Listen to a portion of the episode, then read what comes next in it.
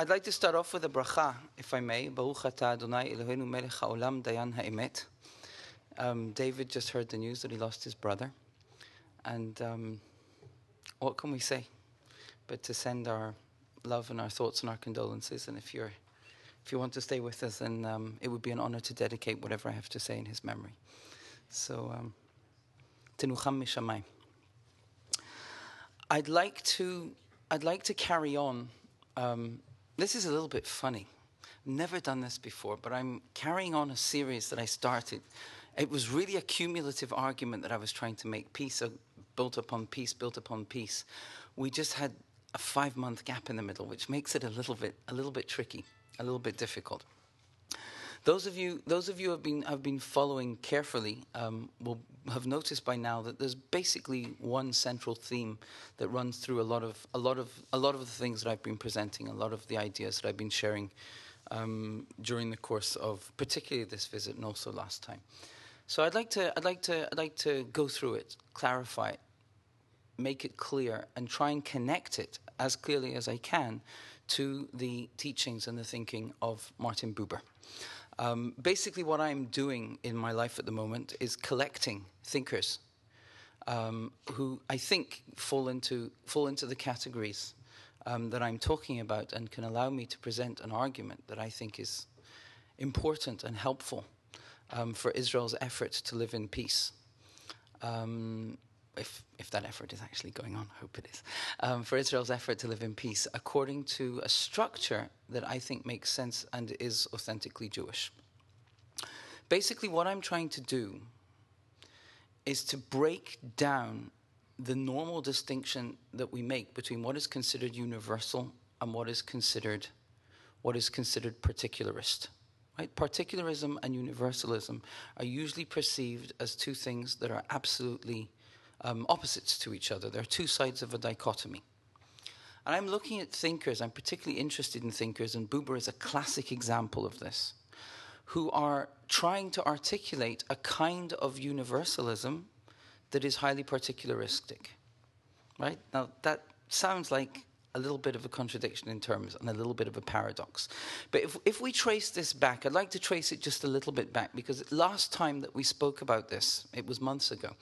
So I'm going to remind you, and those of you who want to, I think this one is actually on, on iTunes, right? This one was, was, was up there. But I want to remind you um, about this distinction that I spoke about a while back between universalism and particularism. And if you remember back then, I referred to it with reference to the teachings of Immanuel Kant, and I made specific references on the Jewish level to Moses Mendelssohn. Right? Um, Moses Mendel, I'm just repeating some of the some of the major points, but Moses Mendelssohn was was the Jew who was hailed, uh, the first modern first modern Jewish thinker.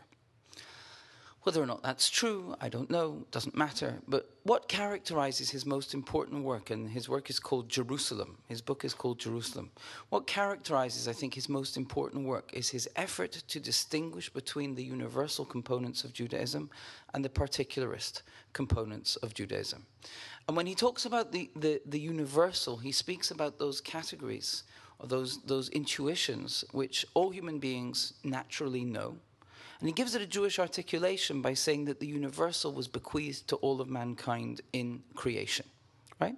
So we can talk about such things as knowing thou shalt not steal, thou shalt not kill, even Shabbat, right? Having a day of rest. Um, there, are, there, are, there are certain categories within Jewish law and within Jewish thought that Mendelssohn describes as being universal. Next to them, he talks about the particular.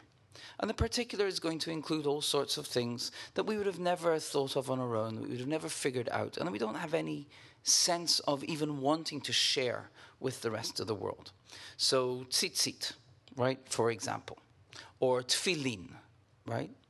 Or, um, I mean, there's any number of very specific, blowing the shofar, um, uh, keeping Rosh Chodesh. I mean, there's any number of, of, of highly particularistic Jewish rituals, right? We had we had a discussion. I was going to say we had a discussion the other day about shatnez. For those of you who who don't know what shatnez is, it's the prohibition against wearing wool and linen in the same in the same garment. I think that particular discussion went over to kilaim, which refers to different types of um, of um, the grafting of different types of plants together that you're not allowed to do if they don't come from the same the same sort and it applies also to kilaim also applies to the way in which animals are tied and yoked to wagons and so on and so forth these are the kinds of things that no, nobody nobody would ever have thought up right so what mendelssohn does is he gives us this sense he draws a sort of a Venn diagram in words. He doesn't, he doesn't actually do anything graphic. But he draws a Venn diagram in words and he talks about what is particular about the Jewish world. He talks about what is particular in Christianity, right? We could come up with all sorts of things which are particularistic to Christianity, the taking communion, the credo. I mean, there's all sorts of things that we could say are particularistic to Christianity. And then we can look at a huge overlap. And this huge overlap of the universal is shared by Jews and by non Jews. And with this structure of there being an overlap, Mendelssohn is more or less convinced that we can coexist successfully with non Jews around us and live in peace. There's this sense of there being a shared set of fundamental principles. So when you go off to your, your, little, your little house, you can you can keep your particularism. When I go off to my little house, I can keep my particularism. But we've got the parking lot in the middle, right? Which, which we all share and which we can all, which we can all live in together. In many ways, the idea that Judaism overlaps in its universal components with, with Christianity was essentially a conflict resolution theory. Right? It was a conflict resolution theory. We can say the things that are universal that we share are the things that allow us to coexist, to recognize each other's humanity, and to live and to live together. Now, within this context, and this was what I argued last time. Hang on, I really need a sip of caffeine, of coffee. Caffeine. Who needs caffeine? Ah, okay. Within this context, I tried to present last time, five months ago, the argument that the Zionist movement, and that's the subject of this little breakfast series, the argument that the Zionist movement was, in many of its components, it was an attempt at accomplishing Mendelssohn's vision just in a slightly different way. And the idea was that rather than different peoples coexisting within a context of European, European, European culture that's defined by shared universal values, the Jewish people would participate peacefully in the family or in the community of nations by establishing a state that could have its own particularisms. It could have its own particular features. If you read Herzl's visions for that Jewish state, it didn't have that many particularist features. He seemed to imagine a very, very European, French and German speaking place that was not, you know, it wasn't intense in its Jewish particularism. Um, that was Ahad Ha'am's major critique of Herzl, was that his, his, the intensity of his Jewish particularist vision was inadequate. But the idea was that we could establish a, a, a, Jewish state that would allow the Jewish people to define their collective identity in a way that corresponds with the universal organization of collective political life in Western Europe or in Europe. This was, this was an attempt to, be, to peacefully integrate as part of the world there was a sense of particularism. The state was to be Jewish, it was to be for Jews, and therefore it would preserve and, and perhaps bolster Jewish cultural identity. But fundamentally, the image was that the Jewish state would be a state like all other states that would allow the Jewish people to be a people like all other peoples. This was a motto Am kechol ha'amim. Am kechol ha'amim. We want to be a people like all the other peoples. And the theory was that this would allow us to integrate and to live peacefully. Now, what I spoke about last time was this book, if you remember. Remember that I brought this along then? Kant's Perpetual Peace. Kant's Perpetual Peace is, I think, one of the most important texts of um, modern political philosophy written. And the thing that's striking about it is that it was written a couple hundred years ago, and it still dominates the way we think in terms of international politics and the way we think about peace. It's absolutely striking. Kant argues in this book that the idea of the nation state corresponds profoundly with the notion of universal coexistence. This idea is that, is that the nation state can organize the life of its citizens peacefully. By relinquishing the power of the individual to the state, the state will regulate the life of, of the individuals who live within its power structure. So if I get into a fight, if I get into a fight, rather than drawing my sword, which was the medieval way of doing it, which was actually a direct appeal to God, right, for adjudication, I'm going to fight and God will make the just prosper. Rather than drawing my sword and pulling out holy violence, the idea of the nation state was to secularize the monopoly on violence. It was to create institutions that would secularize the monopoly on violence. And the result of this was that I could appeal to a court, I could appeal to a I could appeal to any kind of state body for adjudication, and that state body would have the power. I'm giving it the power to make a decision in my in my to make a ruling in my dis, in my disagreement and then to enforce that decision by using its power whether that meant forcing me to pay money, whether that meant forcing me to, to accede to the ruling of a court or throwing me into a prison, which is a pretty violent thing to do as well. Um, the state held on to this power and it took that power away from something that was considered sacred. Right? There was no direct appeal to God for justice. This was one of the key principles of the state. It was the secularization of the regulation of life. Doesn't mean that people couldn't be religious within the state. Kant was very religious. But religion didn't function as the organizing principle for the regulation of communal life.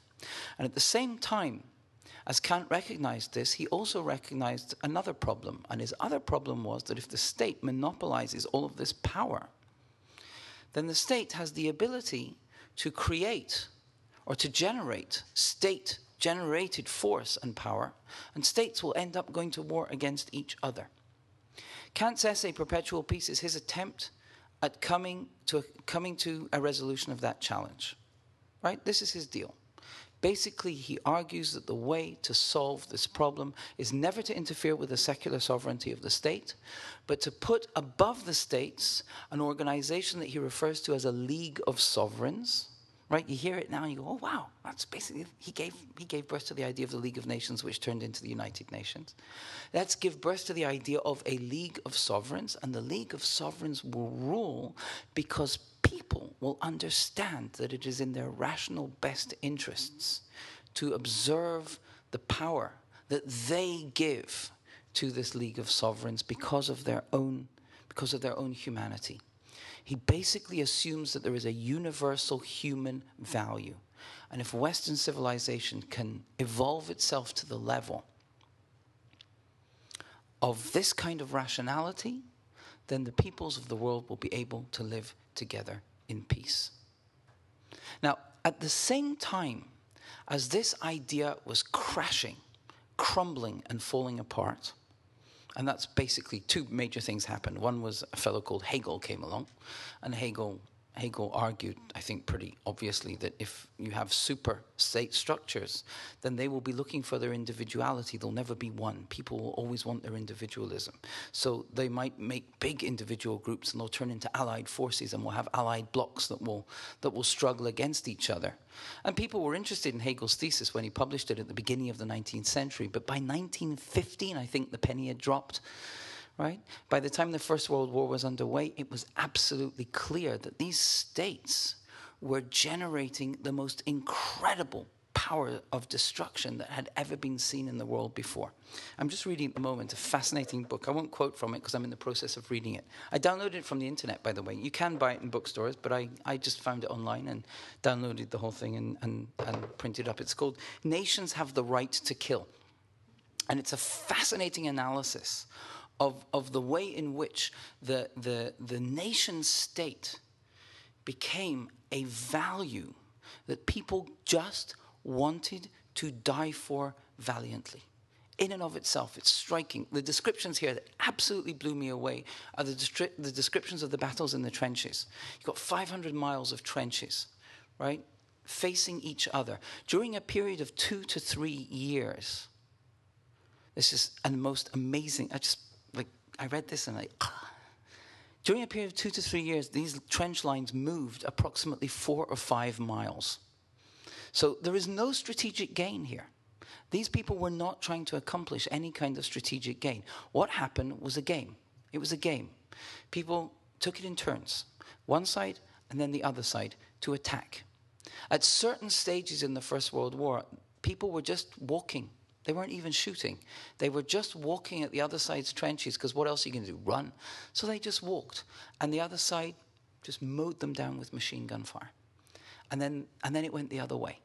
And people were writing in their diaries before they went out. There's incredible records in this book. I really recommend it. It's a fascinating read of how people wrote about the glory of being able to die for the state, being able to die a good death for the nation. Vive la France and all that stuff. So, what was happening at the same time as the Jewish people were articulating their vision of becoming national and p- participating in this universal peaceful culture by saying, let's have a state too, was that the idea of the state was crumbling. The idea of the state was becoming very, very threatening, was becoming very, very frightening. People were beginning to recognize that the state, and Kant here was wrong, that the state was capable of generating as much violence, as much willingness to kill and be killed as religion ever had, and on a scale that no religious culture had ever been able to manufacture. During the course of the First World War, the state mechanisms were generating tanks, right, and, and weapons of war at a scale that was completely unimaginable before, before this notion of the consolidated and centralized state was given birth to. And this is exactly the time, it's so ironic, but this is exactly the time that the Jewish people are saying, we want to participate, we want our particularism to be expressed in the form of the national state so as we can coexist and live peacefully with the rest of the world. It's a real problem, it's a real issue. That's where Zionism, that's the context in which the Zionist discourse is really taking place in between the wars.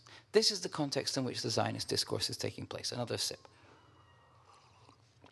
בוקר טוב, אבי, מה שלומך? תפסת אותי בלגימה. וכן למר. That was Hebrew, Aramaic, and now English. Good morning. Um, so this is, this, is, this is the context.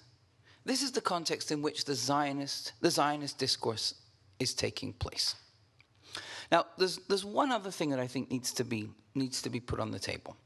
Not only is the universalist dimension of nationalist politics being recognized for its inherent violence, right? The monopoly of power. You know, by the way, the wonderful critic of this, the person who really exposed it, anybody's interested in reading, the most brilliant critic of this whole phenomenon was the French historian Michel Foucault right? He's the person who really, who really took the idea of the modern state and turned it upside down. Said, well, its monopoly and violence is crushing all kinds of things. So he looked at the way, the ways in which mad people were cornered off and stuck into and stuck into homes, and the way in which the, the, the prison system monopolized its power. He goes through all the various different institutions that allow the state to function with this notion of normal society by shutting off all the people who don't quite fit in. I mean, it's really striking. You read it and you, and it, it really is quite a shock. Um, I strongly recommend um, reading Foucault on this, his history of madness and whatever. There's, there's, there's a, a book called, um, not Crime and Punish, Punish and it'll come back to me. It'll come back to me. But Foucault's analysis of, of, of these institutions that allow for the state to regulate itself and to present this image of regulating itself, while ultimately what it's doing is shutting down and sh- shouting and, and silencing so many of the voices of the people who don't fit in. Now, this is something that I think was crumbling at the same time as the, the violence of, of the state structure was being recognized, the idea that universalism was not really very universal was starting to surface as well. So when Kant talks about the universal rationality of humanity in its highest forms, what he's really talking about is the mentality of German white educated men. And it's really important to recognize the irony of this. It's really, really important to recognize the irony of this. German white educated men equals the universe. Right? That, that was the problem. That was the problem. And there were lots of people who were surfacing and coming along and saying, well, what about us? And not least amongst them, women, which is a dramatic turning process in the 20th century. We have the rebellion of the colonies that are basically saying, well, we don't necessarily accept the supremacy of your culture over ours. So maybe what you call universal is actually just crushing out and destroying what would be universal if you could listen to us and pay attention to us. And what is really striking as we go, and now moving a little bit later into the 20th century, what's also, I think, very, very significant is the immigrant populations that start moving around. And we end up with this Western Europe that isn't really dominated anymore by white German educated men. We have all sorts of other people and all kinds of other colors.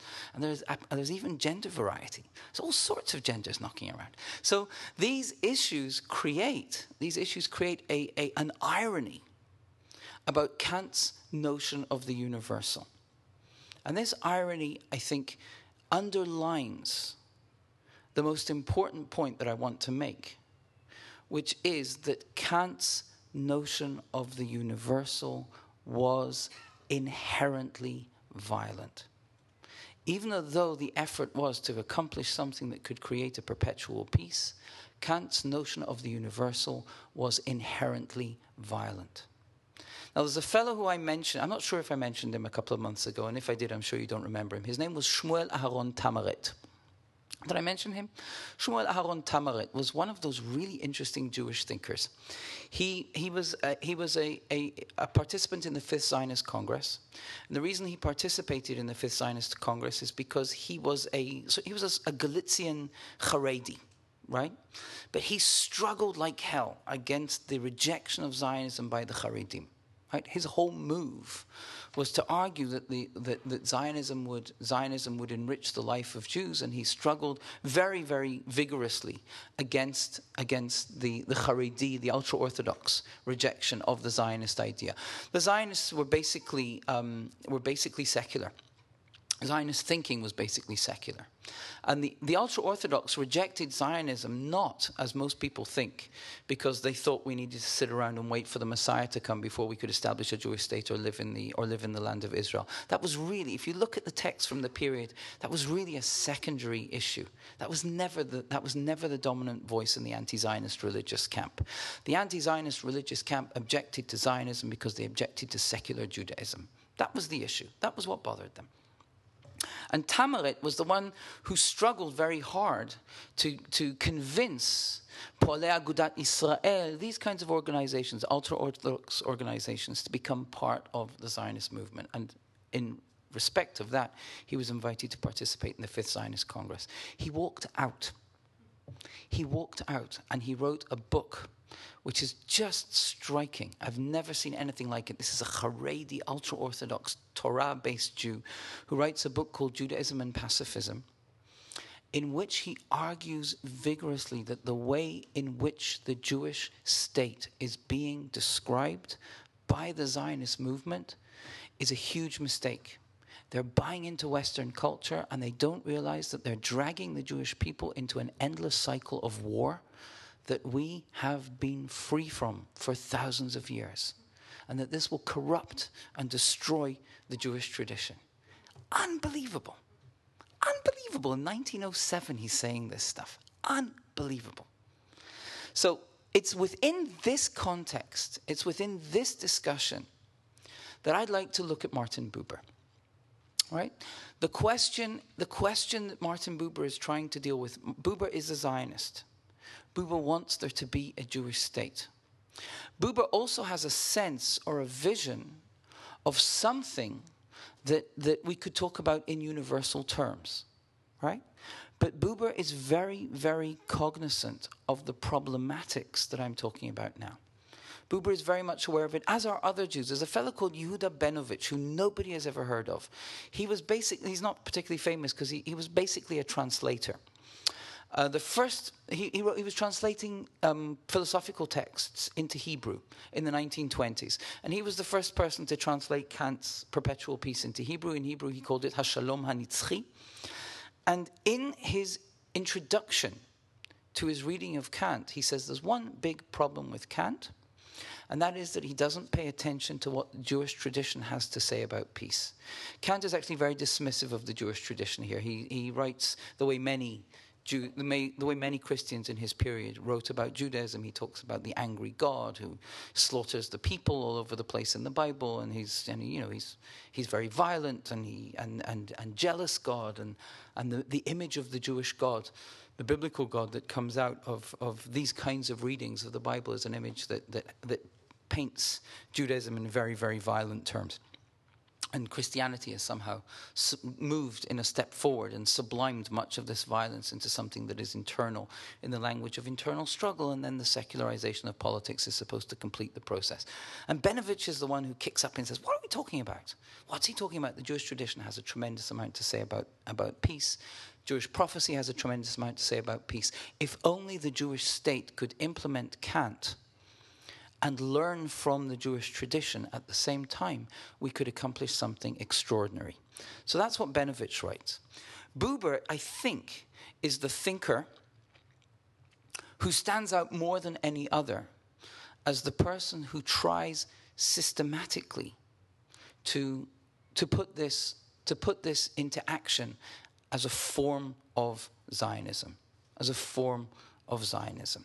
Now, before we look at the little handout, I'd like to tell you. I'd like to tell you a little story. Can I tell you a story? Right, it's morning. You know, you need you need a little story to get the day started. It's actually a Hasidic story. It's a Hasidic story. The story goes as follows: Once upon a time, Buber wrote a lot about Hasidut. Once upon a time, there was a man who had six daughters, and back in those days, if you had six daughters, right, you can imagine him living in a little shtetl somewhere or other. If you had six daughters, you had six daughters to marry off, right? And he was very, very, very poor, and they all lived in this miserable little hovel, and he had no, he had no money to, to, to marry them all off, and he used to worry about this and fret about this all day and all night and nibble at his fingernails. But one night he has a dream, and in his dream, he saw himself walking for three days and he walks and he walks and he walks and he walks for three days and for three nights until he arrives in this beautiful, beautiful town. And in this town, at the top of the town, there's a massive, magnificent golden marble palace. And underneath the palace, there's this beautiful river that flows out from the palace into gardens. And over the river, there's a gorgeous stone bridge. And he sees himself walking underneath the bridge and he starts digging in the ground underneath the bridge and he finds this huge box of treasure. And he wakes up in the morning and he tells his wife, You're not going to believe what I dreamt last night. And she said, You're an idiot. So he ignores it and he forgets it and he goes and he goes off to work. The following night he has the same dream and on the third night, the same dream recurs, and he said, I, I can't put up with this anymore. This is a sign I have to go. And he gets up and he goes. And he packs up a little bag and he starts walking. And he walks for three days and for three nights. And sure enough, at the end of three days and three nights, he comes to this beautiful town and he sees a beautiful golden palace with marble arches around it and a beautiful river flowing out from the palace into gardens. And there's a bridge over the river. And he goes underneath the bridge and he stops there and he pulls out his spade from his bag and he starts digging. And after he's been digging for about a minute, he all of a sudden feels this huge, big, fat, hairy hand on his shoulder, grabbing him and saying, Come with me. And he gets arrested and he gets thrown into prison. And he sits in a dungeon and he's plutzing, Oh, what am I doing? What have I done? And he's sitting there and he's plutzing, he's feeling miserable. After he's been sitting there for a couple of days, he's pulled out for trial and he's brought before the king. And the king says to him, What are you doing? Desecrating my, my beautiful my beautiful gardens. And this fellow doesn't really know what to say, so he decides there's nothing nothing he can do. He'll tell the truth. So he tells the story, he tells about his daughters, he tells about his, his dream and why he got up and why he did what he did. And the king looks at him and he bursts out laughing. He says, You're the biggest idiot I've ever met. You know what? I'm going to let you go. Not because you're innocent, but because you're an absolute fool. And do you want me to tell you why, why you're a fool? I've been having this dream night after night after night about this miserable little hovel and this silly little pesky family with six daughters. And underneath the floorboards, in the middle of this little hovel, I keep on dreaming that there's this huge, huge box of treasure. What you think I'm going to go there. And this fellow listens He says, Okay, so Your Majesty, thank you, thank you. And he runs back. And instead of taking three days, he's back in two days. And his daughters are coming out to meet them. And he pushes them out the way. And they think he's gone mad. And he starts pulling up the floorboards. And underneath the floorboards, what does he find? A huge box of treasure. Now, the Hasidic story is don't go looking elsewhere. Look, look, look for what's underneath your own floorboards. And you'll find, look in yourself and you'll find the inner treasure. Those of you who are familiar with the Hasidic stories about Zusha, who wants to know how he can be like Moshe Rabbeinu, right? This is, you know, how, but the answer is, why do you need to be like Moshe Rabbeinu? You're, you're Zusha, be Zusha. Everyone knows this story, right? So what Buber does is he takes this story and he turns it absolutely on its head. He turns it upside down. He writes the most brilliant analysis of this story in his book on Hasidic tales. And Buber says the following that this fellow would never have been able to find anything under his floorboards had he not traveled. It was the purpose of his journey it was the purpose of his journey to be able to discover himself. That the encounter with the other, what Buber refers to as the I thou encounter, is the encounter that allows for the discovery of self. Buber is much, much less interested in individualism than he is in what can be discovered through the process of dialogue. It's the encounter with otherness that opens up my sense of what is what are the limitations of the world and that encounter with otherness allows me to return to myself a much deeper and much more enriched human being. This is perhaps the way that Buber, would understand travel. But more deeply, I think it's the way that he understands the religious quest. The journey towards God, the attempt to encounter something transcendent, is fundamental to the, to, to the bolstering of, of self. Or if I put it in slightly different terms, so as you see where I'm going with this, the journey of the particular towards something which is universal towards something that is, that is beyond and that is outside. Coexistence is made possible not by finding a place in the universal, but having redress to something that is beyond myself that allows for a return which leaves me changed. It turns me into a different person. So Buber has a notion of the universal, but his notion of the universal is highly particularistic.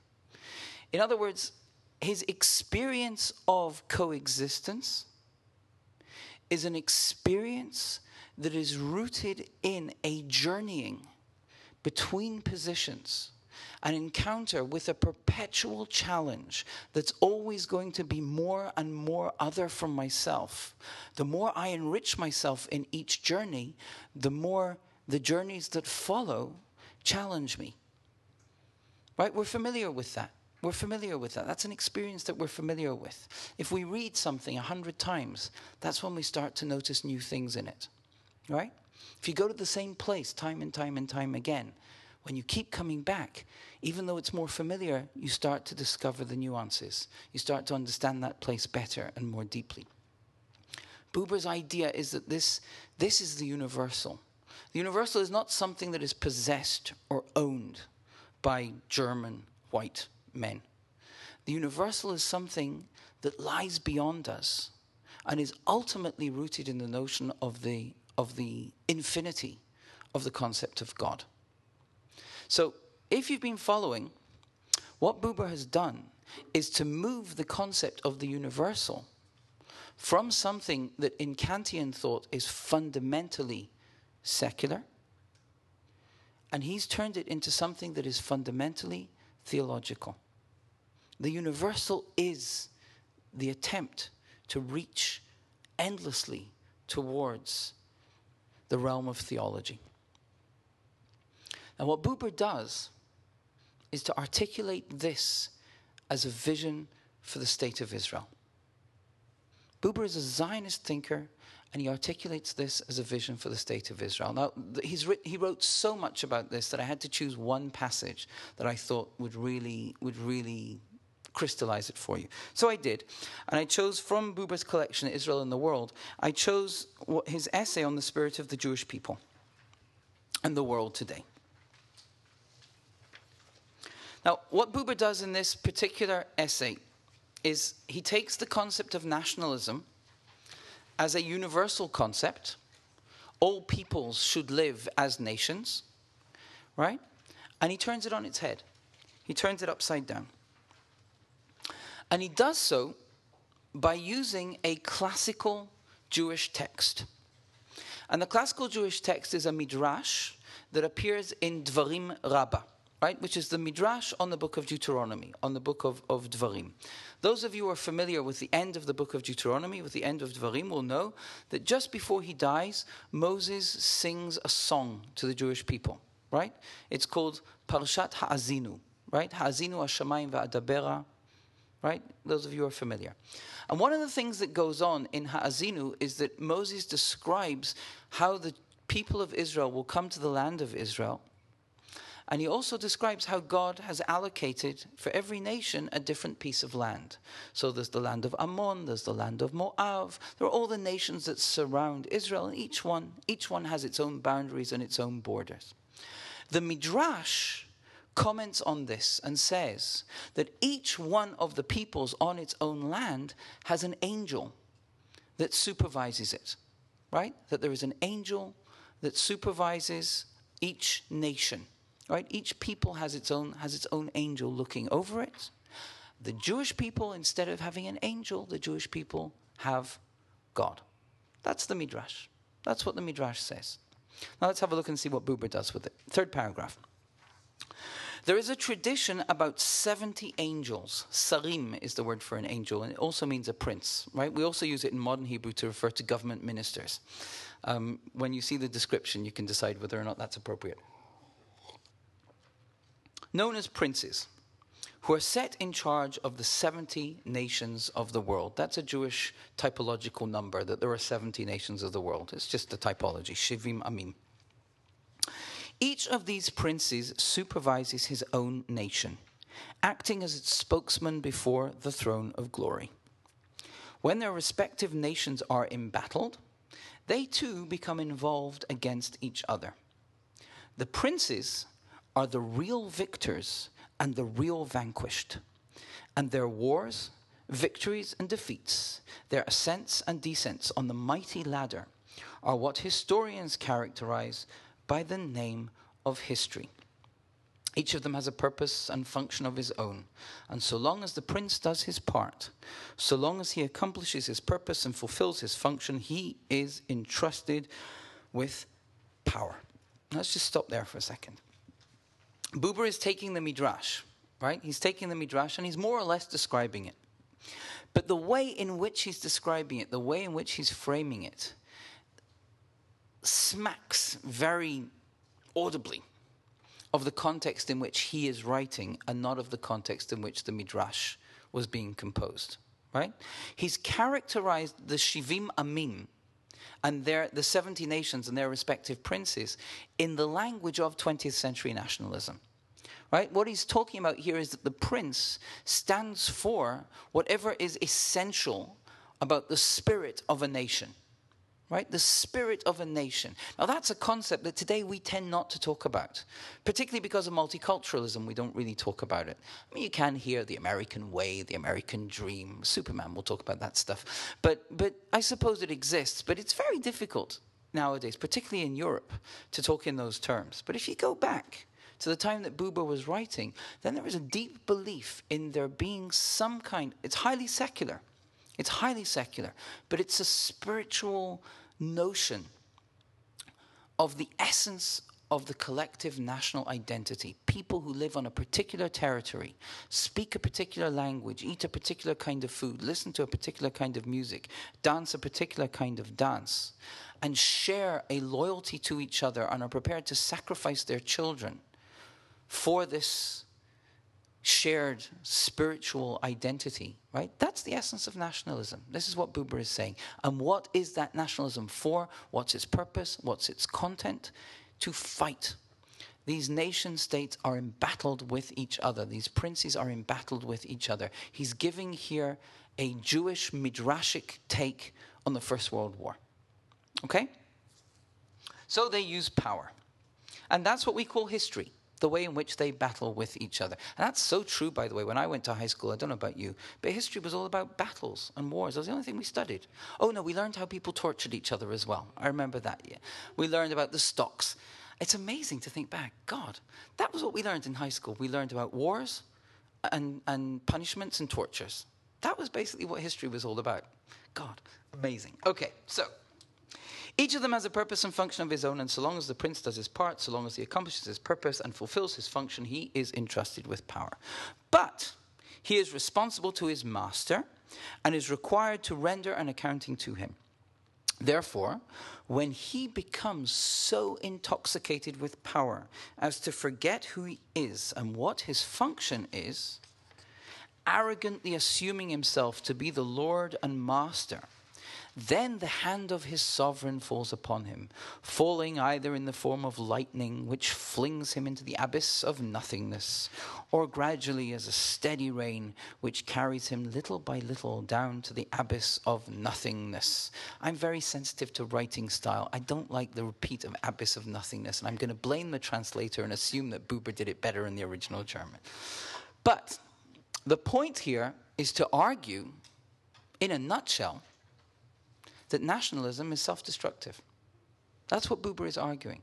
Buber is a Zionist. He's about to articulate a theory of Jewish nationalism. But what he's describing here is nationalism as the world knows it is self destructive. He's one of those Zionist thinkers who is saying we want a nation state, but not am kechol ha'amim. We don't want to be like the nations the Jewish nation state, in Buber's description of it, has to be fundamentally different, which sounds like a highly particularist notion. What would be the content of this fundamental difference? Now it is said that the Jewish people too have a prince appointed over them.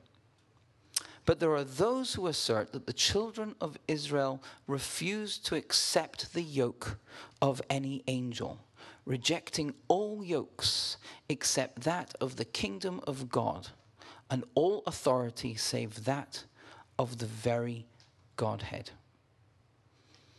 Now, here he is introducing in his play on the Midrash the idea that, on the one hand, Judaism is different, Jewish nationalism is different. Right? Because everyone else has a prince, and we rejected the idea of a prince we said, let's have direct dominion under God. But on the other hand, all of the princes are answerable to God. So, in Buber's construction of this, we have a description of something that is highly particularistic, right? The Jews are under God, while everybody else has a prince, so we're different. But on the other hand, all the princes are under God too. And we're directly under God, and therefore we are fundamentally connected to the source of whatever it is that is connected to everybody else. So Buber has this very subtle play here in which I think he is arguing that Jewish particularism is universalist. Now, what does that mean? How does that play out? And it is alone this latter belief in the light of the worldview and conception of history held by the Jewish tradition as a whole, which we see has an inner connection with the totality of thought concerning the relationship between Israel and the divinity. The source of the people of Israel is to be found not in that, not in that world of multiplicity, where princes contend with one another, but rather in the world of the one truth which indeed reveals only a hint of its essence to human beings. So, first of all, we are connected to something absolute, but at the same time, we don't know very much about it. We only have a hint of it.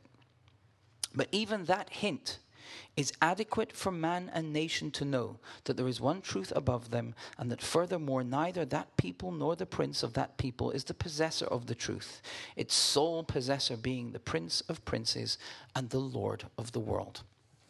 So, the question is what is that truth? What is that truth? And being connected to that truth would be for Buber the essence of Jewish collective identity and the purpose of having a Jewish state. So here is the truth. I'll tell you what it is, and then we'll turn the page and I'll show it to you. Because it's a striking, striking idea. I teach in a university. That's what I do for a living. I teach in a university. And basically, what we do, our business in the university, is to refine and define distinctions and differences. That's the purpose of what we do. If I write an article, I have to explain why other people said this, this, and this, and this, and this. Then I need to explain why what I am saying is different, which is why I'm wasting the ink in the paper. Right?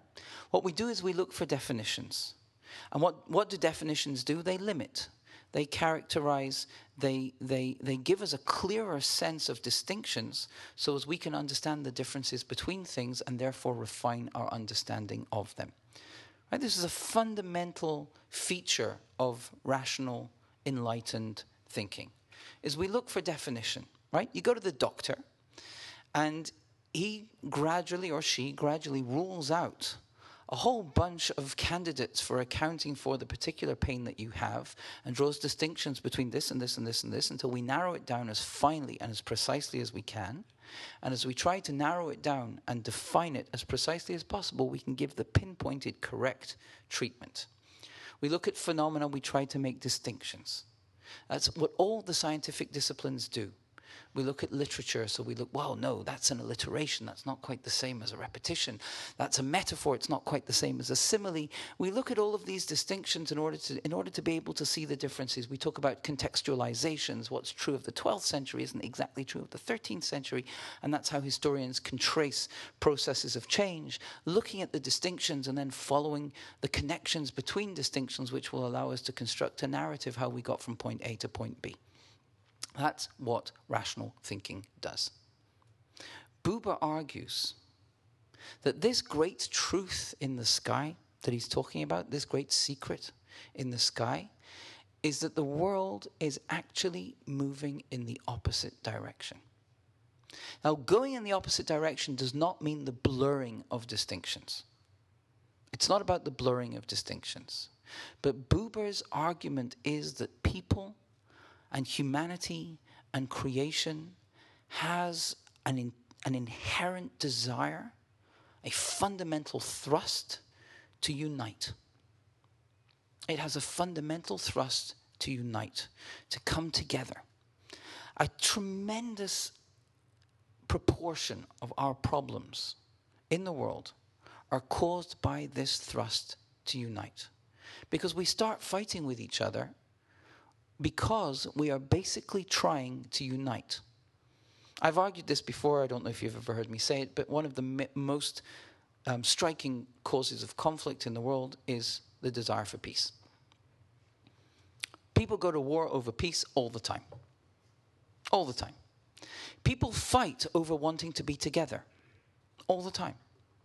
How are we going to be together? We don't manage to be together, and the process of coming together is the source of a conflict But there is some kind of a mysterious force that allows us that allows us to come or to feel that we can come together and that the world ultimately will culminate in a in a coming together of its different components. What Buber argues, and this is one of the consistent themes that runs through his thinking, it runs through his Zionist thinking as well, is that the Jewish nationality is supposed to play the function of facilitating this kind of coming together by having redress for otherness, not to each other, but to something transcendental. You know what it reminds me of? It reminds me of the, the reports of astronauts. Right? When they when they fly out into the they fly out into outer space and they look at the Earth in one direction, they see this huge, beautiful blue, glistening ball. And then they look out into the stars. Right? And you look back at the Earth and you say, What the hell are they doing down there? What, what are they doing? Why are they doing that? Right? And you hear this. You hear these reports from, you know, astronauts who are landing on the moon and this kind of thing, and looking down at the beauty of, of and the tranquility of the planet and being overwhelmed by our inability to coexist on it. So there's something that, that, that is in that experience of the astronaut that Buber is intuiting here, that the, that the, the, in, the I thou encounter with the transcendental other has a fundamental function of facilitating a kind of unity that is inconceivable in a world that is ruled by princes. A nationalism that is rooted in something universal, its particularism is defined by something universal, and that universality is by its definition ill conceived, unknown, partially recognized. We don't get to know it, it's open ended. This is his vision of how nations can ultimately come together. If you turn the page, you'll see where he says it. He asks this question. He asks this question, what is it that we are what is it that we are trying to do?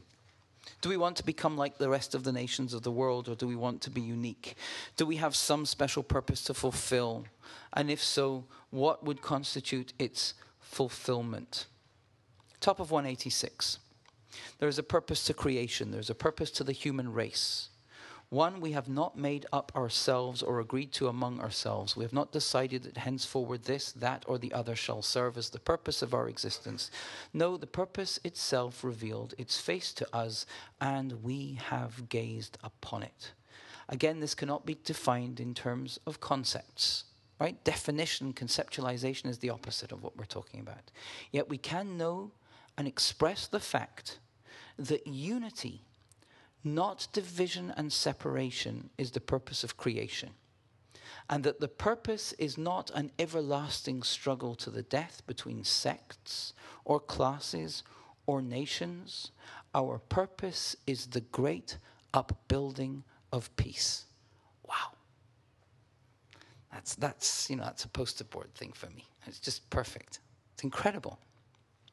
What Buber is suggesting here, and he suggests it consistently, what Buber is suggesting here is that the Jewish state's purpose is the great upbuilding of peace, that the Jewish people are capable of doing it because they are not ruled by any prince, but because their sense of what is legitimately existing in the world is absolutely unlimited because of the uniqueness of the I thou relationship with the transcendental.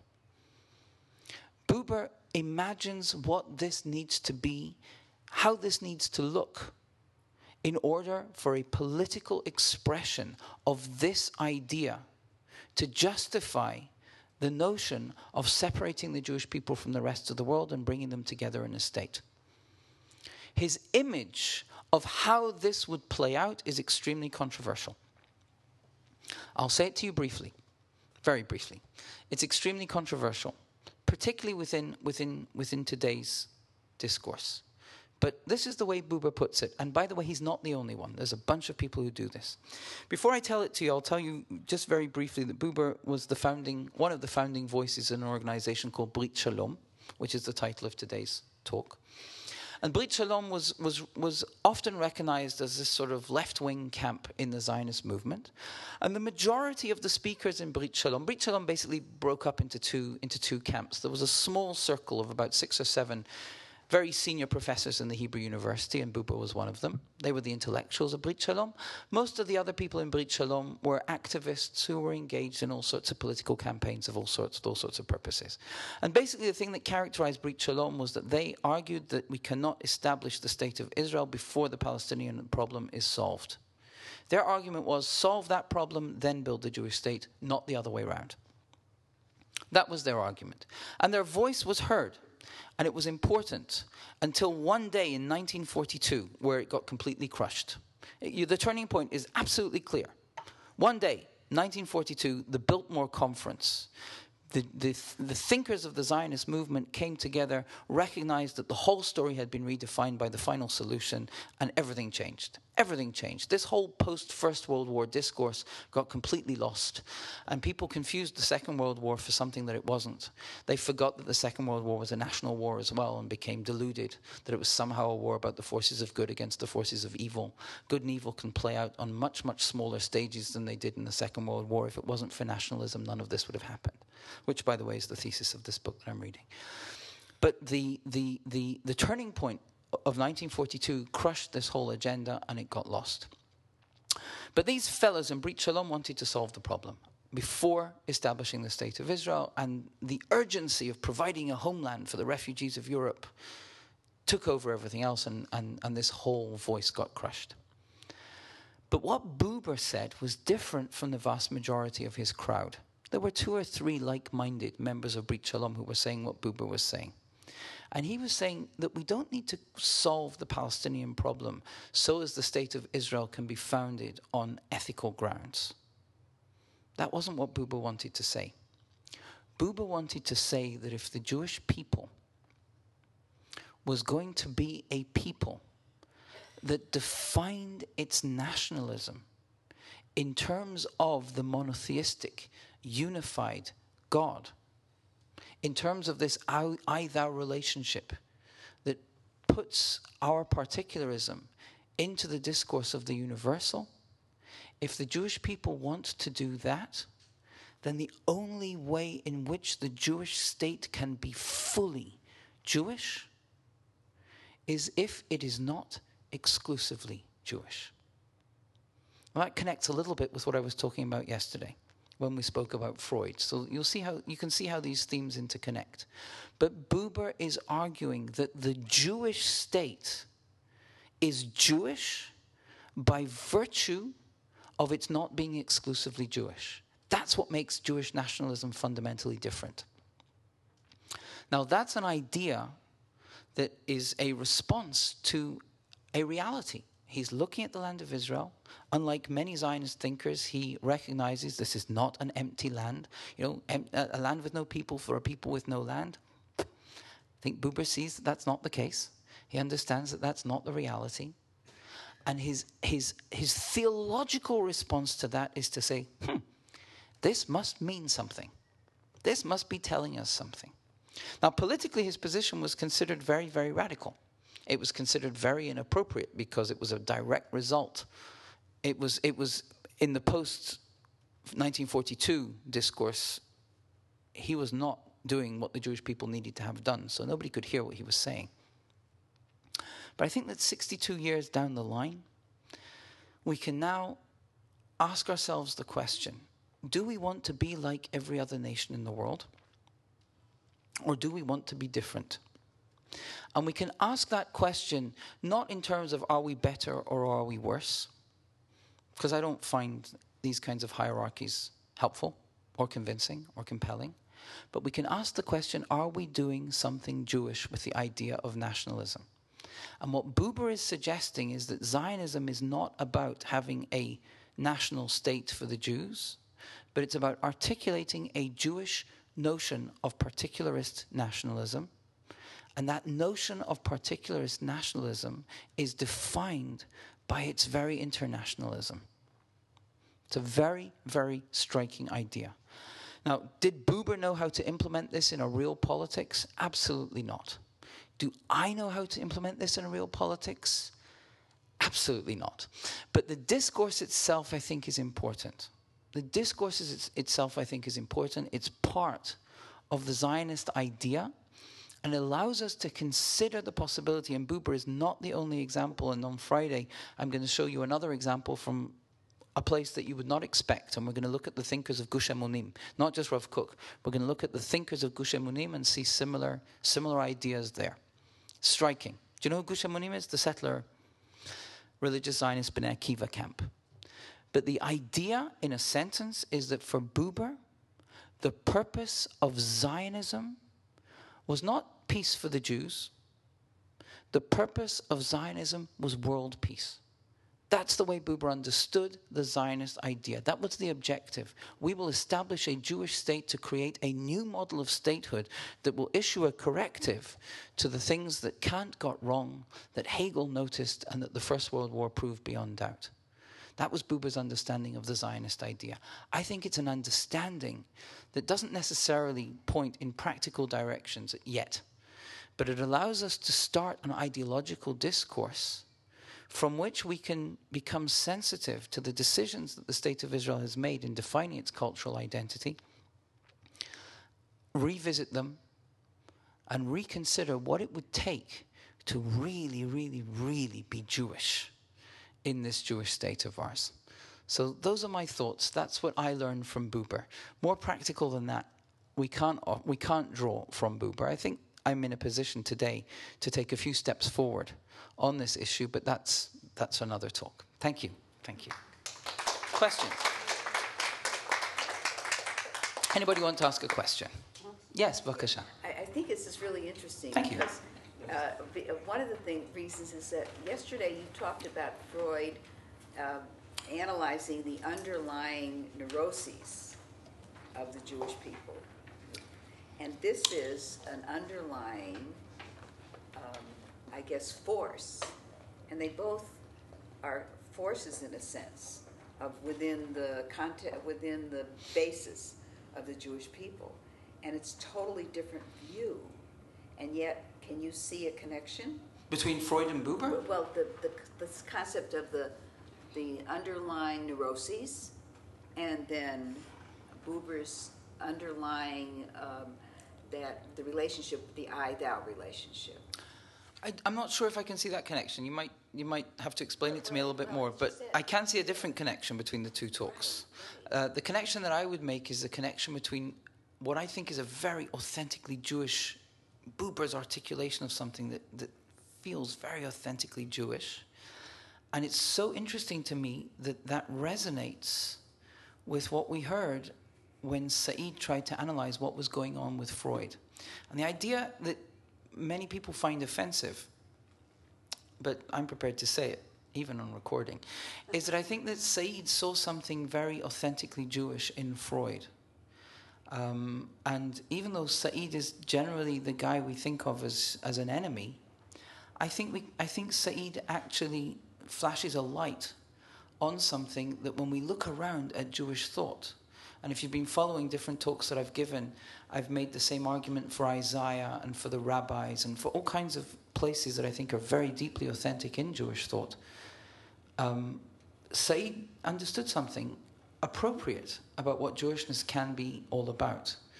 Um, and I think that that's, that's the connection that I find striking. Sometimes it takes somebody like Edward Said to, to point out to us where we are, where we are authentic um, so there, there, there is a connection. But I'm not quite sure if I saw the direct connection between Freud No, not, and not, Buber. not direct, but a, Yeah. a subtle kind of Yeah. thing. Well, they're definitely both struggling with the same issue. Yes. Being Jewish in, an, in, a, in a wider context, and, and what does that mean? And trying to articulate a vision of being Jewish as not being essentialist about our own particularism, but about having a sense of purpose that goes beyond it. Yes, in, on that level, yes, they definitely, the two, the two, the two definitely connect. That's what I'm doing. I'm collecting Yeah. all these bits and pieces where I think this, this argument can be made compelling. Anybody else? Yes, Ari. I don't know if you're going to speak about this in, in the next lecture, which is the final on Friday, but the whole Jewish messianic belief seems to tie into this. That's Friday. That's exactly Friday. That's exactly Friday. So it's about Chabad. Well, we're going to analyze um, אני מאמין באמונה שלמה, ואף על פי שיתמהמה, אם כל זה אחכה לו. We're going to analyze that on Friday. What does it mean? What does it mean to talk about a messianic vision that when it becomes real, it stops being messianic? And, and, and what, is, what is messianism without messianism? Uh, that's what we're going to talk about on Friday. Okay? All right. Have a good day.